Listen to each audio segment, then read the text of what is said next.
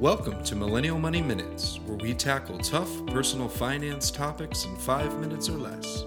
With your host, Grant from MillennialMoney.com and Matt from DistilledDollar.com. Hey everyone, today we're going to talk about the most important concept in financial independence. So, I had the opportunity this past week to be on a roundtable panel with some of the most popular uh, personal finance and financial independence bloggers in the game. And really, one of the key takeaways and just key focuses was that the most important FI concept above all else is savings rate. So, essentially, how much money you are saving uh, every month as a percentage of your income.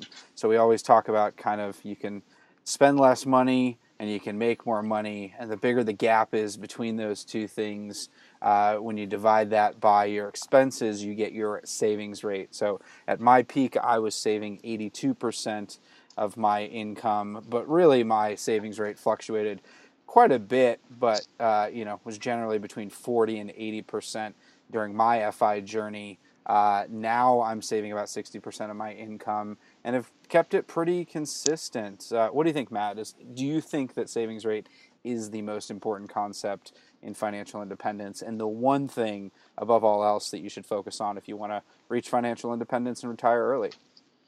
Yeah, I don't know if it's the most important since um, kind of like what you were saying. I mean, I really I think the new the you know really the numerator and the denominator of that equation are more important um, but you know, in terms of what the number represents, absolutely, because I think a lot of people kind of get hung up on their net worth, and they look at you know whether it goes up or down every week or every quarter, and and I think that's just a really damaging way to look at it because you know if you're looking at your net worth and it's tied into stocks or you know whatever your investments are, you know that's going to fluctuate based on things usually outside of your control. So with the savings rate, it's something that you can control, and I think that's why you know, I, can see why a lot of people would say it's the most important uh, concept for sure. Man, that's a really great point. Uh, I actually hadn't thought about that the way you said it, but a lot of people do focus on just explicitly that number in their bank account.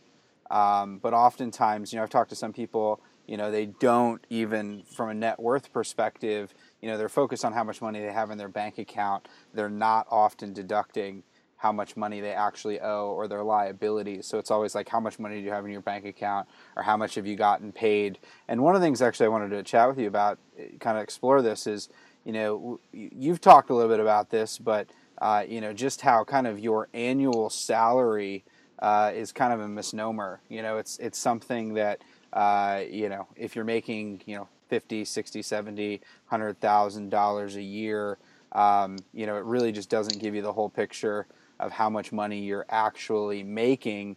Uh, and you know, we're kind of going sidestepping here from the topic, but when you think about your effective hourly rate and how it relates to your savings rate, at the end of the day, it comes down to how much time are you spending, uh, you know, making money um, and saving money. So maybe talk a little bit about that. Hey, dude, yeah. I, I don't. Go ahead.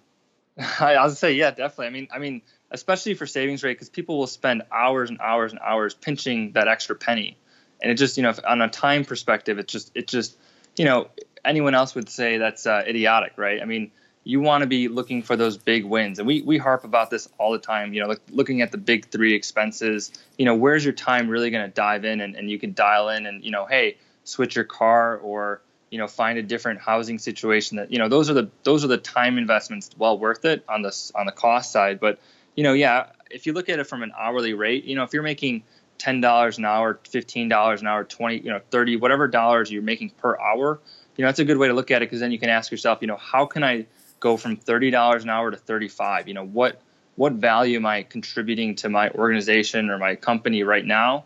And you know, how can I contribute more value? Um, so I, I, think, yeah, looking at it from a time perspective is huge because you know, especially within real estate or, or what topic you might have some people will spend 100 hours trying to find you know some way to negotiate a house down maybe a thousand bucks or something. And you know that's that's ten dollars an hour. It's just not worth your time. Yeah and it's that kind of next step in thinking about your savings rate as maybe like a time rate. You know so the whole idea is that maybe you could actually have a lower savings rate if you had more time. So we talked a little bit about this. Like you might you know, a lot of people defer their dreams. They think further uh, into the future that they need to wait to pursue the things that they love. But maybe, you know, you could take a part time job and save less money today, but ultimately have more time to do what you want today. So a lot, some people focus overly focus maybe on that savings rate or trying to make more money when they really could live the lifestyle that they want today on a lot less money uh, or a lifestyle that would require less savings in the future. So that's kind of the next generation of connecting your savings rate to time. You know, we'll keep talking about this. We've run out of time, but uh, thanks, Matt. Really appreciate it, and hope you all having a good day. We'll chat with you soon. Thanks for listening to Millennial Money Minutes. If you liked this podcast, please leave us a review on iTunes and subscribe. If you want us to cover a specific topic, use hashtag millennial money on Twitter or visit millennialmoneyminutes.com.